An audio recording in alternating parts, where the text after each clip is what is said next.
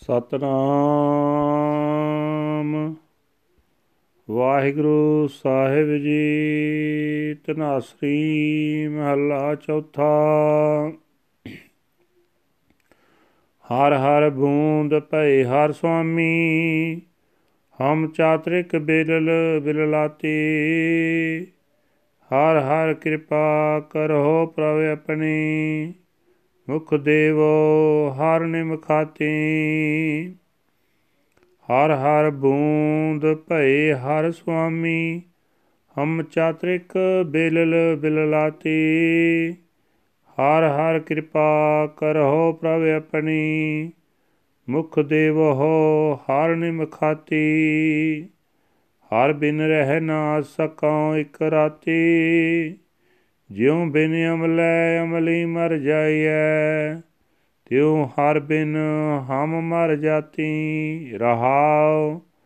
ਤੁਮ ਹਰ ਸਰਬਰ ਅਤਿ ਅਕਾਹਾ ਹਮ, ਲਹਿ ਨਾ ਸਕੈ ਅੰਤ ਮਾਤੀ। ਤੂ ਪਰੈ ਪਰੈ ਅਪਰੰਪਰ ਸੁਆਮੀ, ਮਿਤ ਜਾਨੋ ਆਪਨ ਗਾਤੀ। ਹਰ ਕੇ ਸੰਤ ਜਨਾ ਹਰ ਜਪਿਓ ਗੁਰ ਰੰਗ ਚਲੂਲੇ ਰਾਤੀ। ਹਰ ਹਰ ਭਗਤ ਬਨੀਅਤ ਸੋਭਾ। ਹਰ ਜਪਿਓ ਊਤਮ ਪਾਤੀ।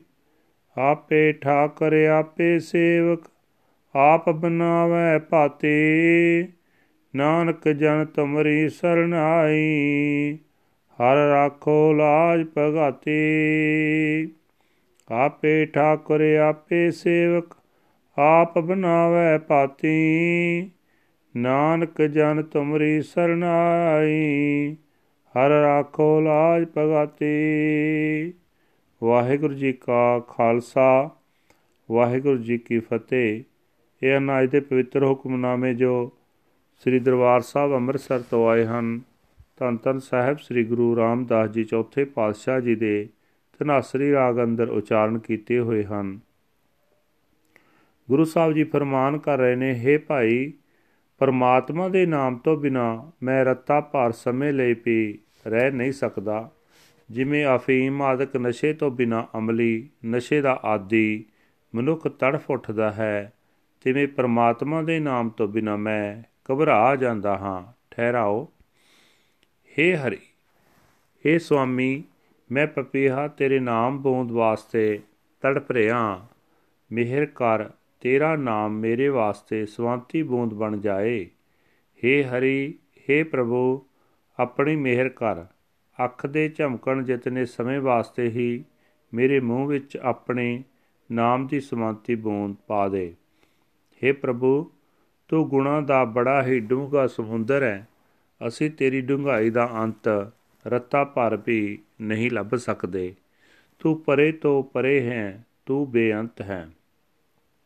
हे ਸੁਆਮੀ ਤੂੰ ਕਿਉਂ ਜਿਹਾ ਹੈ ਤੇ ਕਿਤਨਾ ਵੱਡਾ ਹੈ?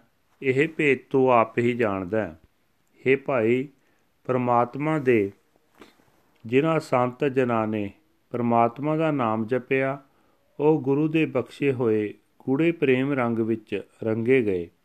ਉਹਨਾਂ ਦੇ ਅੰਦਰ ਪਰਮਾਤਮਾ ਦੀ ਭਗਤੀ ਦਾ ਰੰਗ ਬਣ ਗਿਆ। ਉਹਨਾਂ ਨੂੰ ਲੋਕ, ਪਰਲੋਕ ਵਿੱਚ ਬੜੀ ਸੋਭਾ ਮਿਲੀ। ਜਿਨ੍ਹਾਂ ਨੇ ਪ੍ਰਭੂ ਦਾ ਨਾਮ ਜਪਿਆ, ਉਹਨਾਂ ਨੂੰ ਉੱਤਮ ਇੱਜ਼ਤ ਪ੍ਰਾਪਤ ਹੋਈ। ਪਰ हे ਭਾਈ, ਭਗਤੀ ਕਰਨ ਦੀ ਬਿਉਂਤ ਪ੍ਰਭੂ ਆਪ ਹੀ ਬਣਾਉਂਦਾ ਹੈ ਢੋ ਆਪ ਹੀ ਟਿਕਾਉਂਦਾ ਹੈ। ਉਹ ਆਪ ਹੀ ਮਾਲਕ ਹੈ, ਆਪ ਹੀ ਸੇਵਕ ਹੈ। हे ਪ੍ਰਭੂ, ਤੇਰਾ ਦਾਸ ਨਾਨਕ, ਤੇਰੀ ਸ਼ਰਨ ਆਇਆ ਹੈ। ਤੂੰ ਆਪ ਹੀ ਆਪਣੇ ਭਗਤਾਂ ਦੀ ਇੱਜ਼ਤ ਰੱਖਦਾ ਹੈ। ਵਾਹਿਗੁਰੂ ਜੀ ਕਾ ਖਾਲਸਾ ਵਾਹਿਗੁਰੂ ਜੀ ਕੀ ਫਤਿਹ This is today's Hukamnama from Sri Darbar Sahib Amritsar uttered by our fourth Guru, Guru Ram Das Ji under heading Tanasri Fourth Mahal. Guru Sahib Ji says that the Lord Har Har is the raindrop, I am the songbird crying, crying out for it.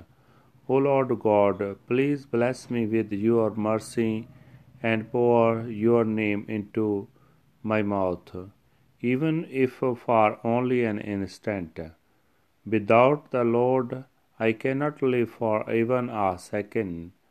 like the addict what who dies without his drug.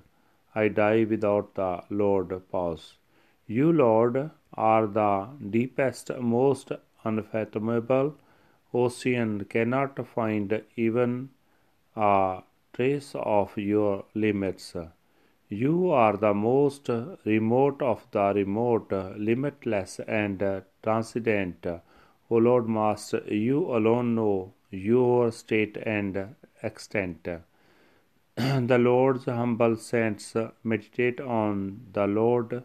They are imbued with the deep crimson color of the Guru's love. Meditating on the Lord, they attain great glory and the most sublime honor. He himself is the Lord and Master, and he himself is the servant. He himself creates his environments. Servant Nanak has come to your sanctuary. O Lord, protect and preserve the honor of your devotee. Waheguru ji ਕਾ ਖਾਲਸਾ ਵਾਹਿਗੁਰੂ ਜੀ ਕੀ ਫਤਿਹ।